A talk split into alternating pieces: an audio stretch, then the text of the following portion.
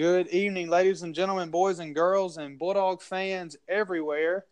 We apologize for getting to y'all a little bit late. Gavin was sick yesterday, right, Gavin? Yeah, I wasn't feeling too well. We don't have to elaborate, though. It was not a good day.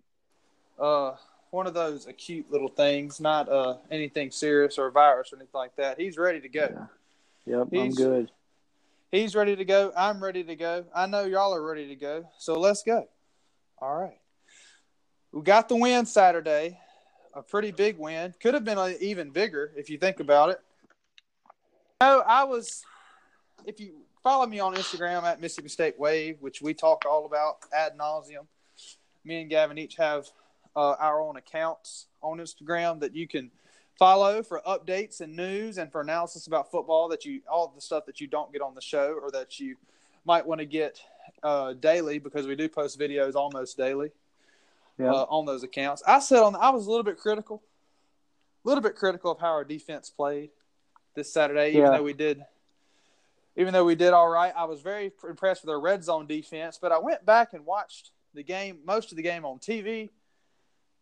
We really did pretty good. It was a pretty solid game. I thought our defensive front, there are some plays, and they just stick out in my head. Defensive line is my favorite. I'm really critical of them and hard of them because I want them to just be the nastiest bunch in the world. And there are some times when Sawyer Smith has had a lot of time to throw, but he also got sacked 3 times, and he had 5 hurries.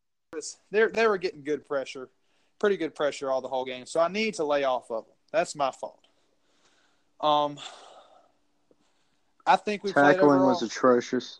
Tackling, there's still a couple mistakes, even though now that's the same thing. Those plays are going to stick out in your head. More than they're just gonna they're gonna stick out in your head more than the good tackles that we made, because you expect to make good tackles. That 4th down conversion there around the end of the the end of the 3rd quarter? Yeah, Lynn Bowden, or the end of half, in the 3rd quarter. That was a pretty disgusting play to watch. Not that many people are gonna break through Brian Cole. Okay, he's not gonna get.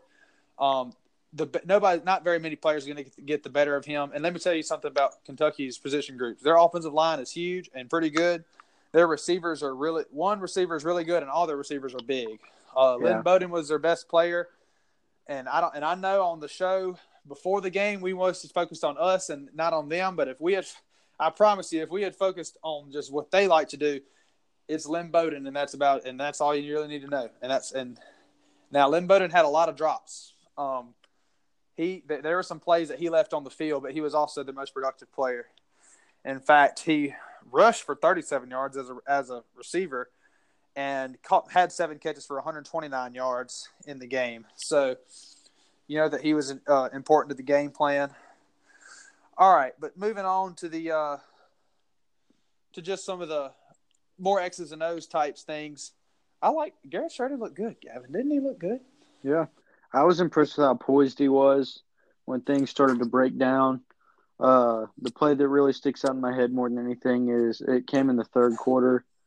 And he got the ball, he took the snap, and it was almost immediate pressure. It looked like he was going to get sacked. And then it looked like Schrader almost channeled his inner Johnny Manziel, and he broke the sack, got outside the pocket, made a linebacker miss, and then hit I think it was Malik Deer in stride. Yep. And just a perfect scramble drill.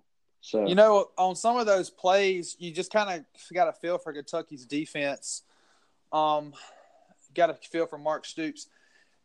I don't, but you could. There is times he dialed up a perfect blitz or he schemed a perfect pressure. Pressure has a lot to do with schemes and stunts and concepts as much as it does just being better than the other guy. All right.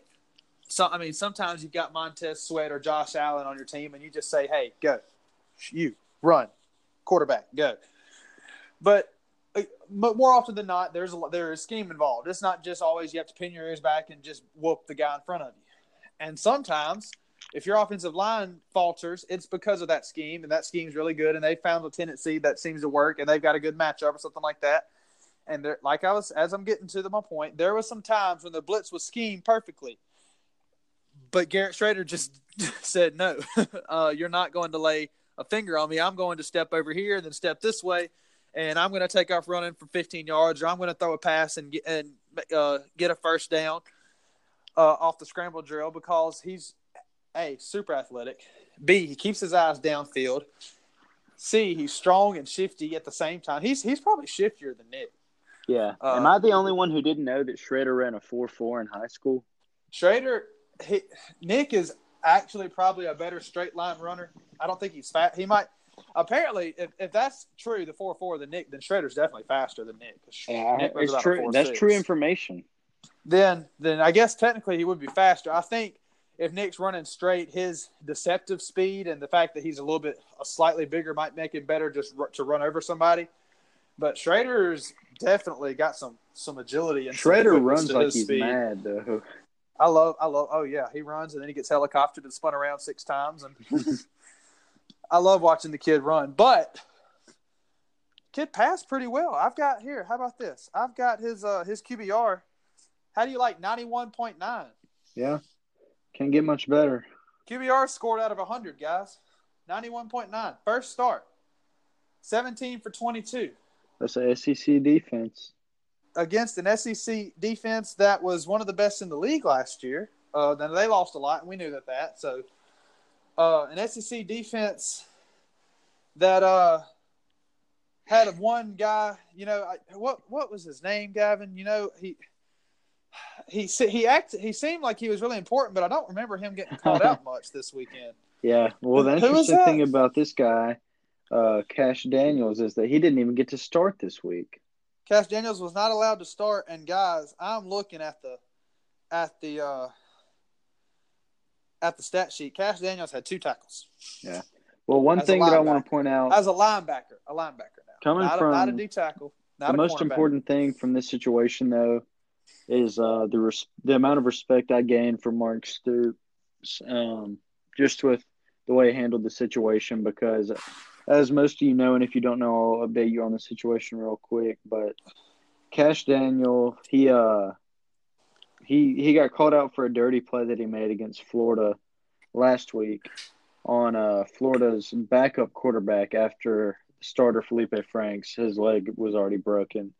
They were in a pile, and Cash, and you could clearly see it on the video. He intentionally twisted Florida's backup QB's ankle.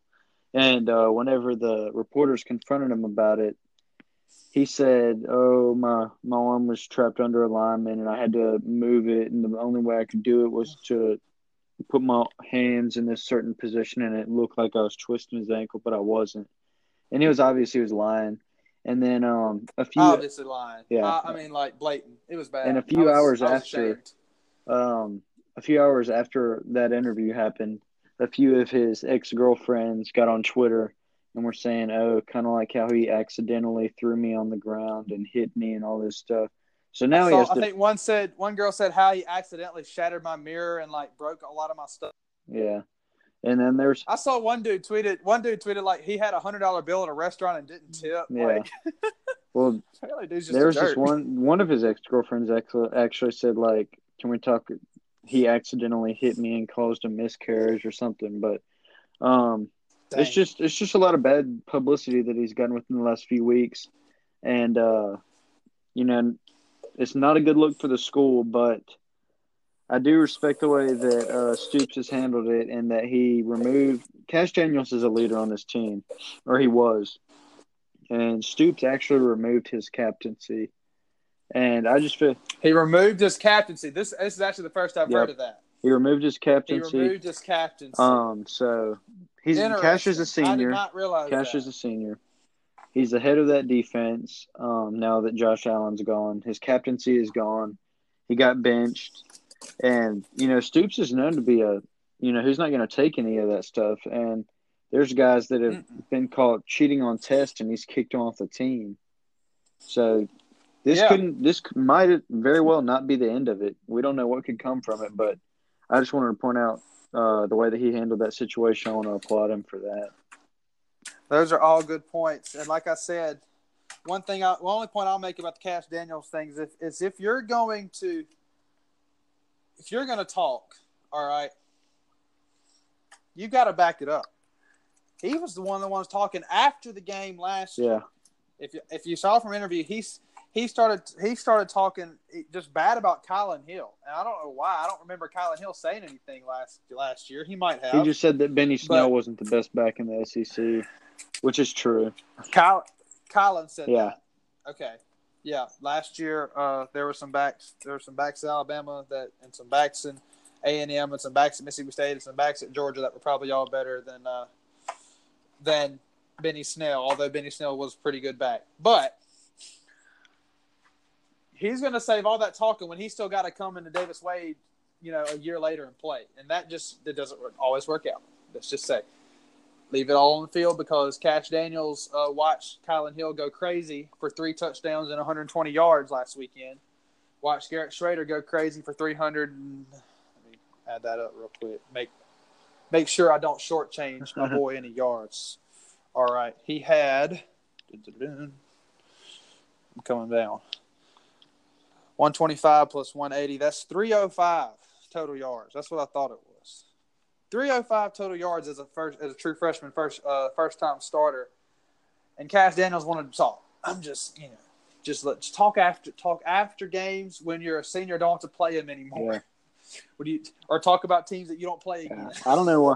Okay. And he went radio silent after the game. I haven't seen an interview or anything. So. Oh yeah, I wouldn't have. I would have. He's got to be after all. He could be in some serious trouble with the girls that have been coming. He could be going to prison if they all. If they all wanted to put a case against him, it was at least 4. Well, apparently, the girl where he caused a miscarriage, she's already filed a police report. So, well, good. Yep. Well, good. Because somebody on Twitter was like, "Do you want?" Or they said proof where it didn't happen, and she was like, "Will the police report work?" So, dang, good. Yeah. All right, moving on to the back to some more. Speaking of, what these X's and O's and some of the guys that we were talking about, Kylin Hill, these noon and 3 a.m. kickoffs are killing us. And I say noon, 11 a.m. Central Time. Kylin Hill has as many yards as the most yards in SEC by over 150. Okay, if Kylin goes for 0 yards against Auburn, and the next highest guy who plays for Auburn gets 140 yards, they'll be tied. Okay, that's how much higher Kylin Hill is in SEC in rushing yards. All right. Yeah.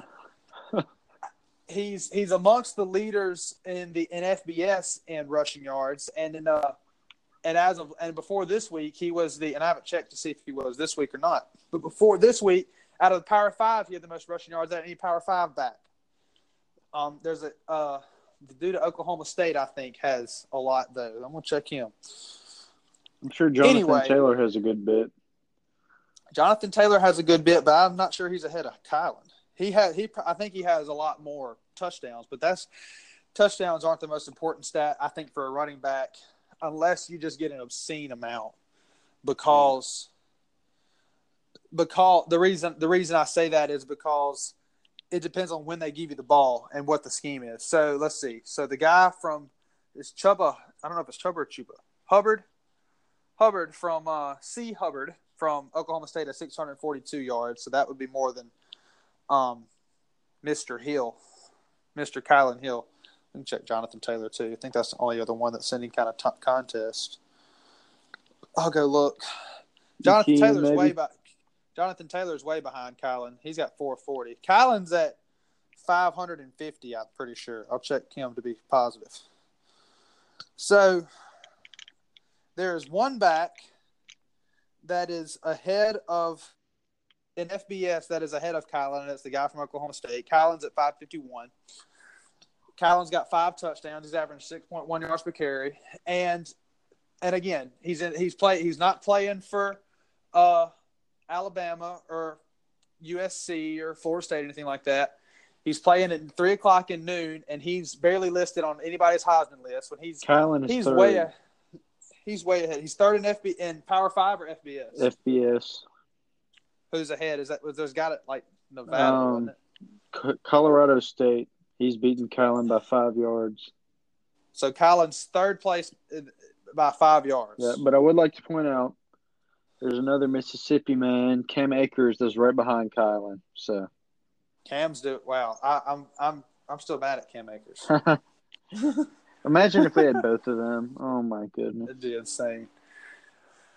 But I say all that to say that Kylin is one of, if not the most elite running back in college football. Yeah. If you go watch him play, and Chris Lowe finally tweeted about it. If you go watch him play, guys, he's running through people, around people, jumping over people. His yards per carry is good. His touchdowns are good. You know, he's got 5 and 4 games, which that's good. That's actually really good. You feel like he should have more because he's had games without touchdowns.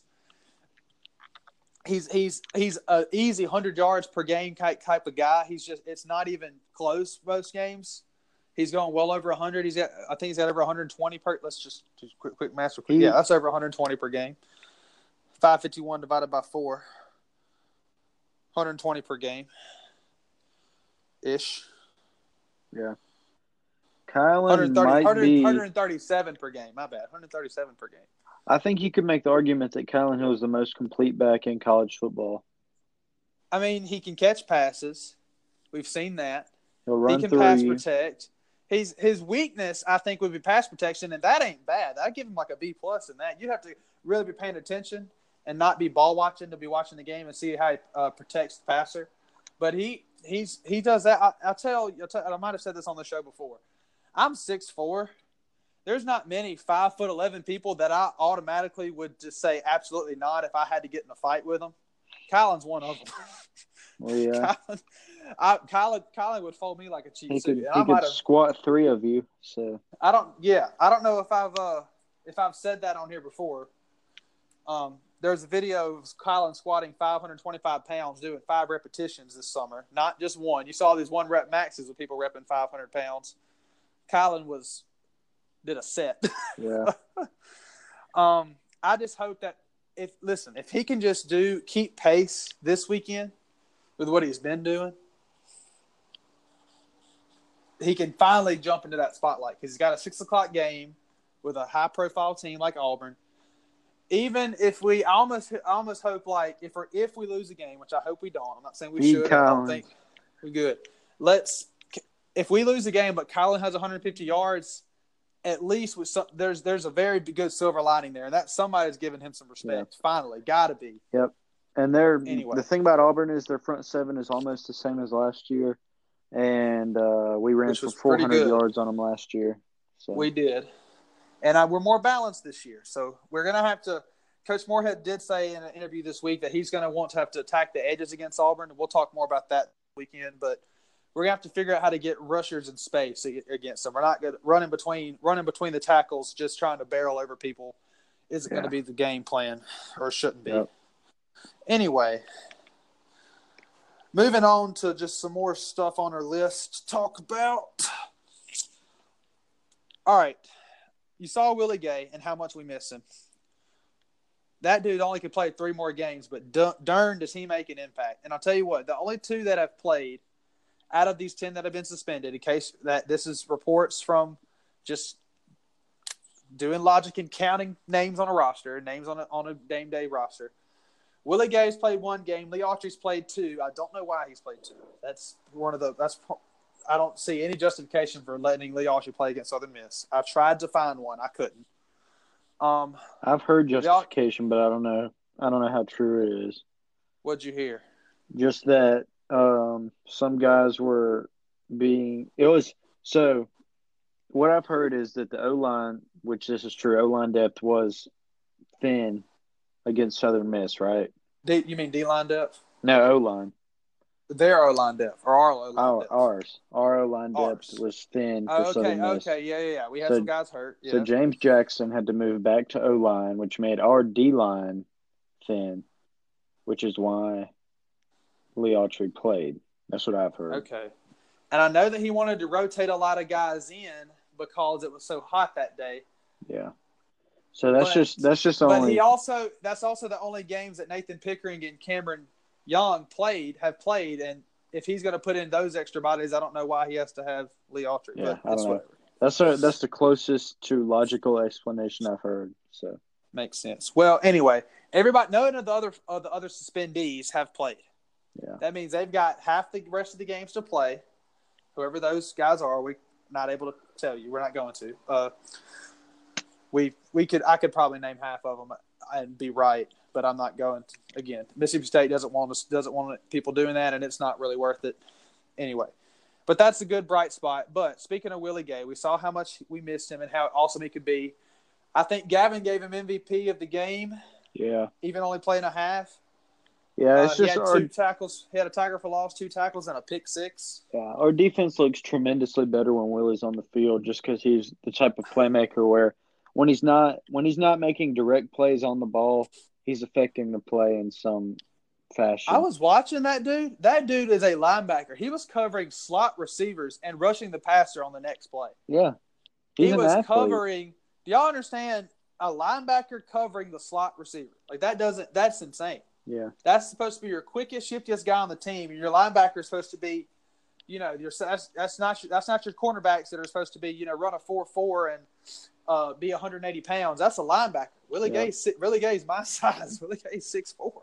If he would have played all 12 or 13 games this season, he would almost be a lock to be a first rounder. I think so, too. And, you got to think about the silver lining. You expect him back next year, perhaps. Yeah. Not guaranteed. But when he got his first penalty, and this is Willie Gay, look, he's not doing anything on purpose. Somebody just needs to go over him with the rules. In the Egg Bowl, he got an unsportsmanlike and got thrown out later on when the whole team got one. That was dumb. He got an unsportsmanlike for spinning the football. That's nothing. There's nothing meant by that. No harm. People in the pros do that all the time. In college football, there's just a rule. You can't spin the football. I don't know why. That's a dumb rule. Yeah. You know why I got the penalty Saturday? Yeah. He wasn't off the field. He took his helmet off. He was off the gridiron. He was not – there's the box where the coaches and players are allowed to come out to towards the end zone. You can only come out to about the 35-yard line, in between the 35-yard lines. Yeah. Okay? That space. After that, you can't go any farther. I don't know exactly if it's 35, maybe 30. I don't know. But – it's different in high school, and I can tell you in high school, and it's different in high school and college, I think. It doesn't really matter. He wasn't to that box yet. He was on the sideline, not into the box, and then he took his helmet off. Okay?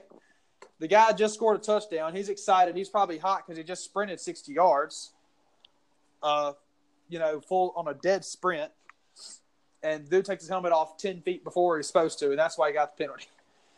And then the other one, he needs to maybe calm down. But number 71, the offensive lineman for Kentucky, bear hugs him and just holds on to him after the play, starts jawing with him. Willie Gay's like, dude, what the heck? Stop that.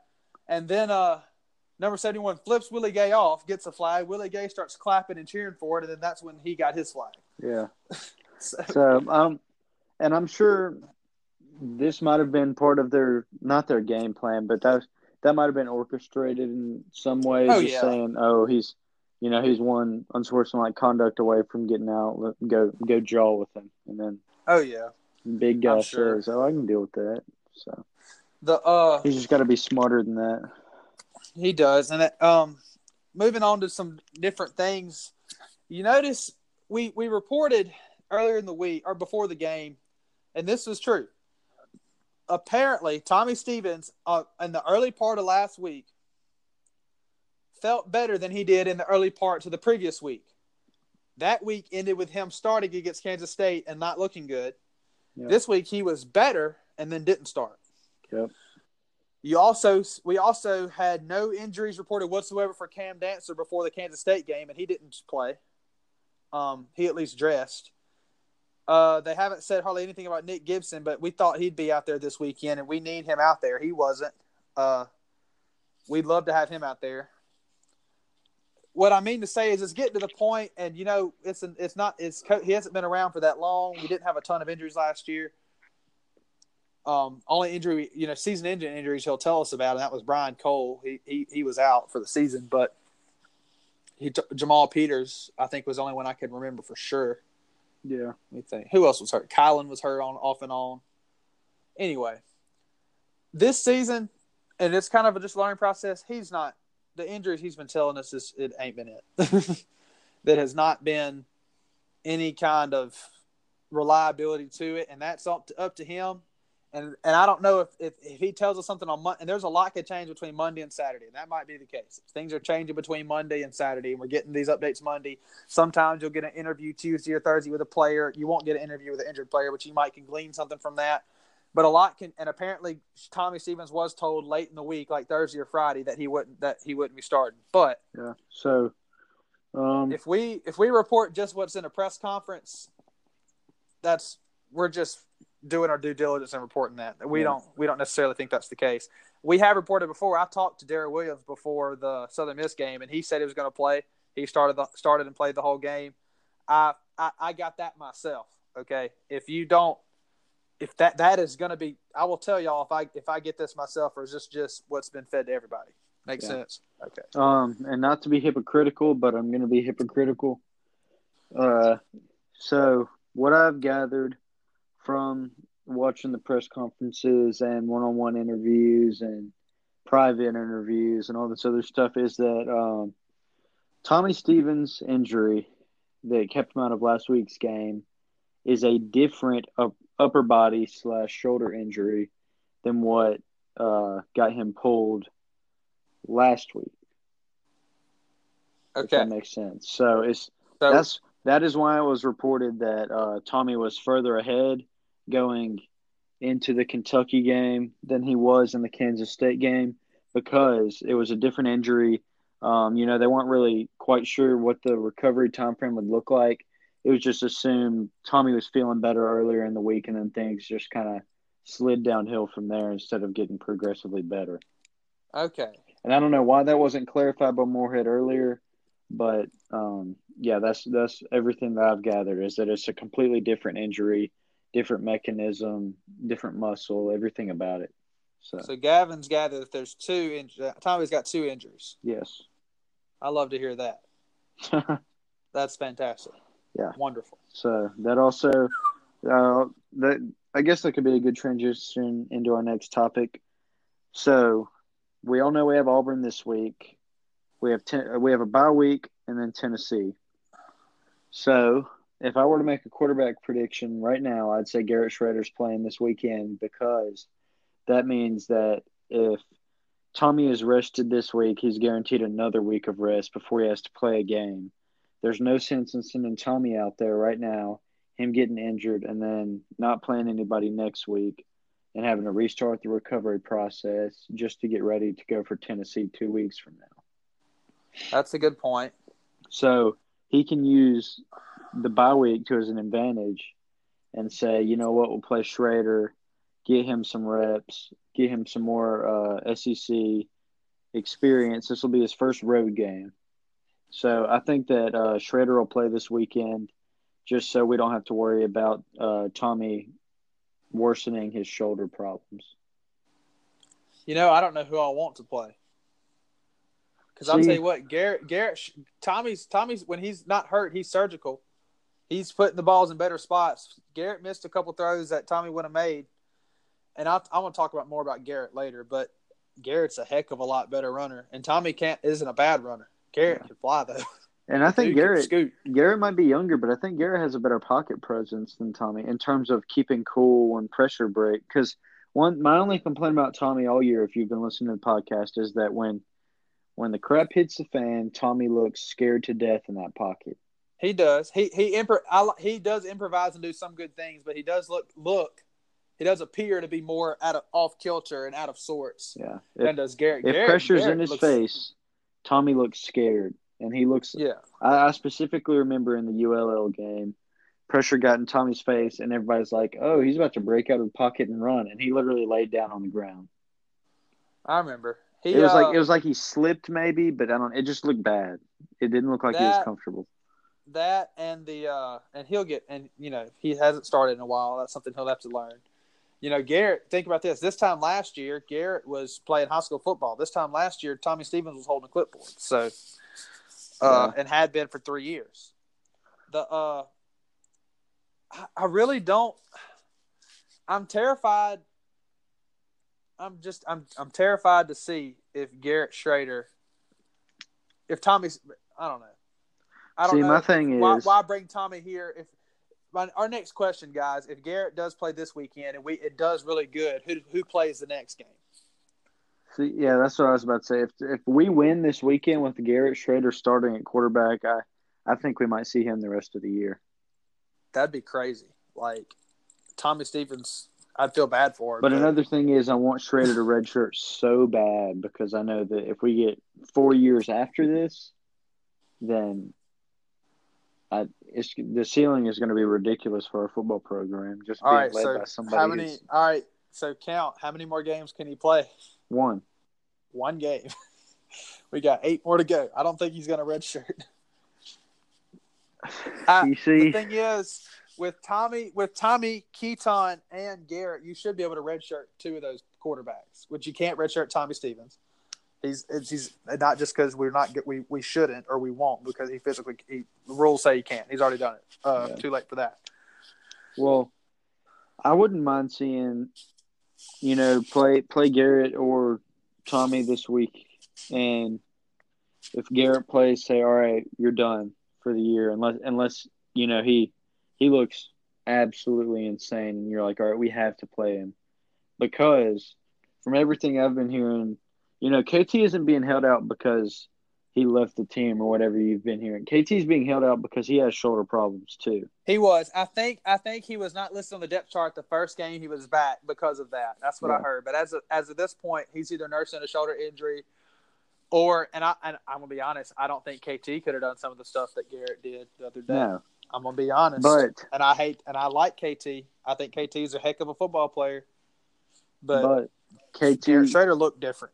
KT's still nursing a shoulder injury as of right now, and if he can get back to 100%, I wouldn't mind saying, you know what, Schrader, we're going to redshirt you. You've been great this year. It's just, we want to have you for 4 years after this, and then I wouldn't have a problem with that. And it also depends, and here's the thing about that. You could technically go into the draft as a sophomore if you've been on campus 3 years, so we might only get 2 years out of them.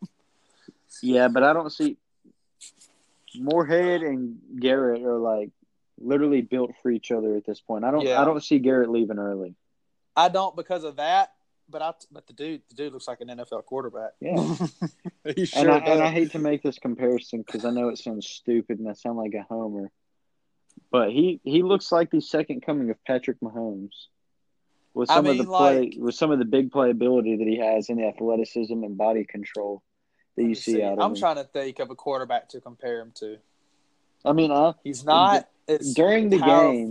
I compared him during the game. Whenever I was sitting there with my friends, I said he looks like Johnny Manziel right now, and I feel like that's not a bad comparison. That's a big.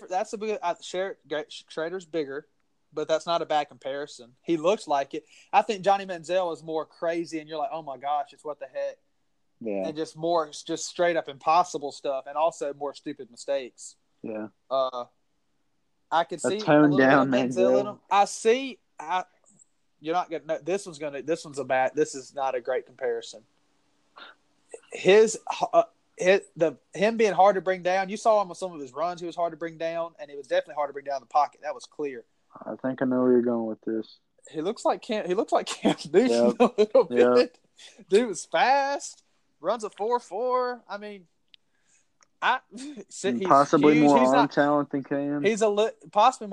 He's small, slightly smaller than Cam. Cam's 6'5", about 230. Cam's huge for a quarterback. Yeah. I'm trying to just think. There's not most of the running around quarterbacks. Your Kylers, your Bakers, your stuff like that. Your Johnny Manziels. They're smaller.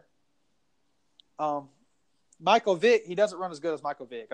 Nobody does. I'm not going to say Hurts. That. So, I think he throws the ball better as a freshman than Jalen Hurts, especially considering the receiving core Jalen Hurts had. Jalen Hurts threw to Calvin Ridley, guys. Like that's unfair. Yeah, that's true. I don't know. And he's bigger than Tua. He's not the passer that Tua is. He reminds me a lot of Garrett Schrader from Mississippi State. We can leave it at that.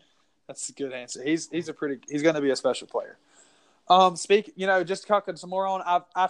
Early on, I thought that he was a one-read quarterback, and that's just – he's a freshman. Of course he is. And I know for a fact in the Southern Miss game, he wasn't – some timing things that he was getting off, and he wasn't checking his own protections. Yeah. I think he – At first, when I was watching the game from the student section, I'm like, he's still a one-read quarterback. The big pass, it was a kind of a dead duck pass, but he converted a huge third down to Dedrick Thomas way downfield over to the about the 30-yard line coming towards the student section. I was like, he had one read, and he looked at it, and he hit the pass. That's fine. We schemed the receiver open. You only have to have one read if that read's open. I went back and looked though on TV. He's actually looks like he's making some progressions. He got to his third or fourth, maybe not his fourth, but his second or third progression a couple times. And a couple times he looks here, and then takes off running. Just and that was the right read anyway. Imagine though, Schrader's like, I'm gonna make this look good, and he's sitting there like bobbing his head, just looking all over the place. And he's like, yeah. I mean, when I was watching it live, I thought he was staring at one side of the field. I also thought he was throwing to his right way more than to his left. It looked more balanced and more polished on TV than it did in real life. And you would think that real life is a better view, but also I'm only got one angle. I can't see from – I love watching games in person, but I'm in the back. I'm in an end zone. I'm looking from a bad angle. So, yeah. And if he's down there, you know, when Kylin jumped into the end zone, I could barely see that. So, anything that happened that way. I was directly in line with the pylon for that. Really? Yeah, it was sweet. That's dope. I was we played Kentucky in 2015. I got to see several touchdowns because I was right on the goal line. Got to see Dak and Darunya Wilson connect a couple times. Hey, there was, you know, I'm glad. Just some final things. I'm glad we whooped Kentucky. We really should have beat them by more. And you know, Kentucky missed some plays too. But I was listening to Steve Robertson's show, and they had if you'd have put 10 or 12 things together, they could have made it a closer game. You had two plays for us that could have made this a blowout before halftime. It should have been 28-3 before halftime, and it should have been 28-3 or 35-3 after the first drive of the third quarter. He was magnificent the first drive of the third quarter. He was like 4 for 4 for 60 yards, and then had that one crazy fumble. My dad's like, man, the clock's going to go off in his head. Or he got to get fixed that clock in his head, and Tommy has that problem, of course. But I was like, Dad, his improvisation and his scrambling around in the pockets, why we won the game. Yeah, it's going to come back to bite us one time. I'd like for him to hold on to the football better. That was a good strip actually by that defensive lineman there. I forgot who it was, but that was a good technique. But if he holds on to the ball there, you know that's a field goal. It's 24-3. But all he has to do is, you know, not throw that pick, overthrow or Cyrus Mitchell at the end of the half. At the end of the half, and then we're in business. I mean, the game 28-3. The game would have been over. That reminds me, I just had like a mental flashback to the press conference. But whenever Moorhead was talking about that play where Schrader obviously overthrew Osiris, he said. Garrett made the right read. He just overthrew him. Which he did make. He was absolutely wide open. He made the right read. That means that Garrett Schrader is making reads.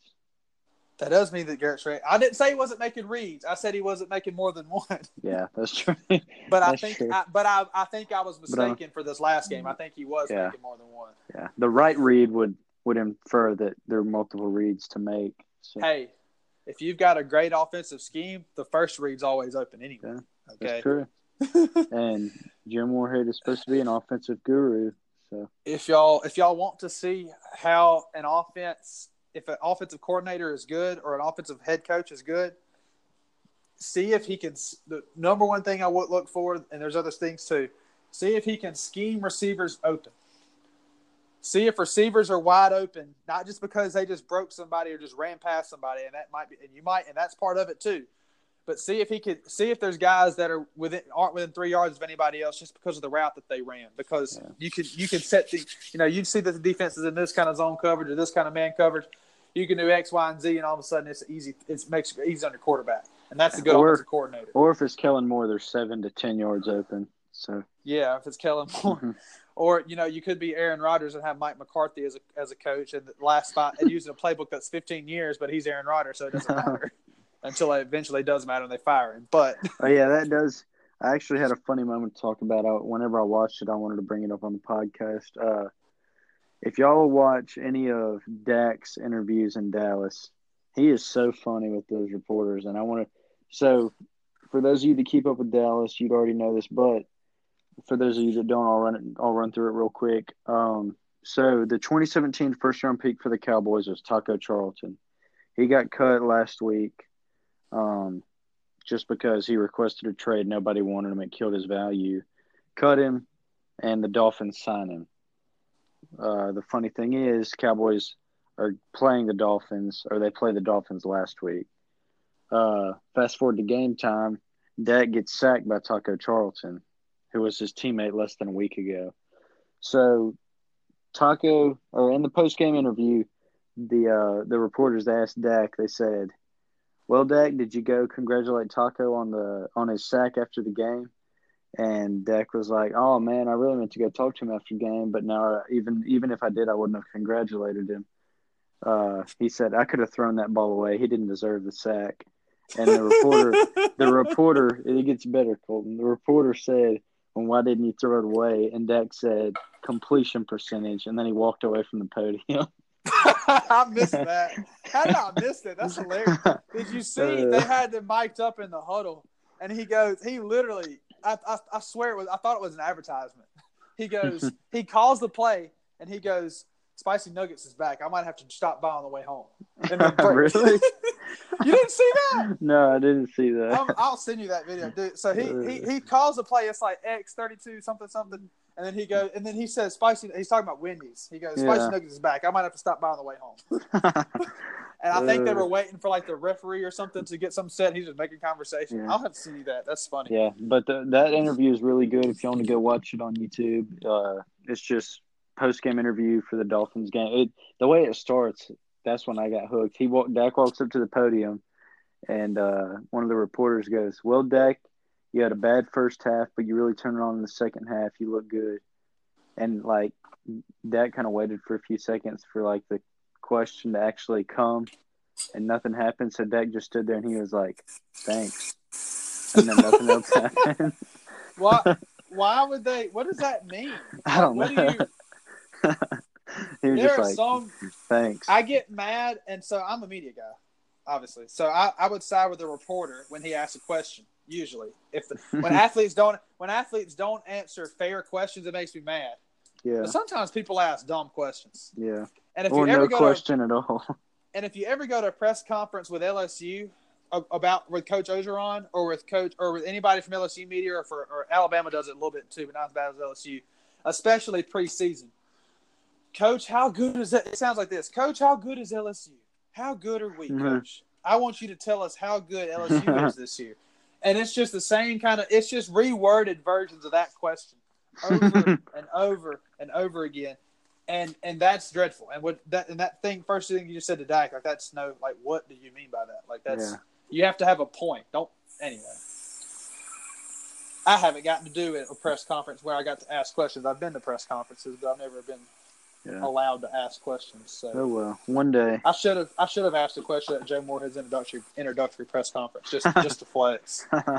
That was back before I had any. I didn't have any of this. I didn't have the Instagram. I didn't have the podcast. Of course, I just started this year. But I should have. We're still working on getting a press pass. No, it's not happening. Good luck. Not happening. We're not going to talk about that. Yeah.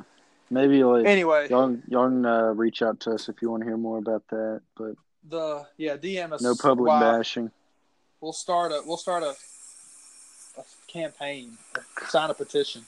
The last thing I want to talk about, guys. I don't know if you were at the game or if you watched the halftime show on SEC Network Plus, which I encourage you for every home game. Our band works very, very hard. They get out and practice in the heat, just like the football team, And band isn't a sport, but athletics would be extremely lost and a lot different without marching bands. What are you doing? Clapping. Are you clapping? Do you people in your school think band's a sport? Gavin? Yeah. We wake up at 5 a.m. to play our instrument in the blazing heat. Hey, I'm not saying it's easy, but it ain't a sport. It doesn't help that our football team sucks, so they think that band is more of a sport than football. It's not. That's false. Anyway, but it is important. So I encourage you all to watch the halftime show. And if you did, you would see Kentucky's kickers. Now, granted, they needed the practice, okay? They needed the practice. Kentucky's kickers were lining up to practice kicking in halftime show, which is not uncommon. Sometimes the special teams usually comes out there first. They start stretching, blah, blah, blah, bang, gets off the field. Here's the thing. You've got your little kicking net, and you can do all kind of stretches and practice kicks without trying to actually kick football, A. B, my dude, my kicker, number 12, Chance Poor, who had a poor chance of making a field goal last week, okay? He was 1 for 3. All right. Chance Poor is kicking from the goal line. He is practicing kicks. The marching band is marching back and forth across the goal line in their show.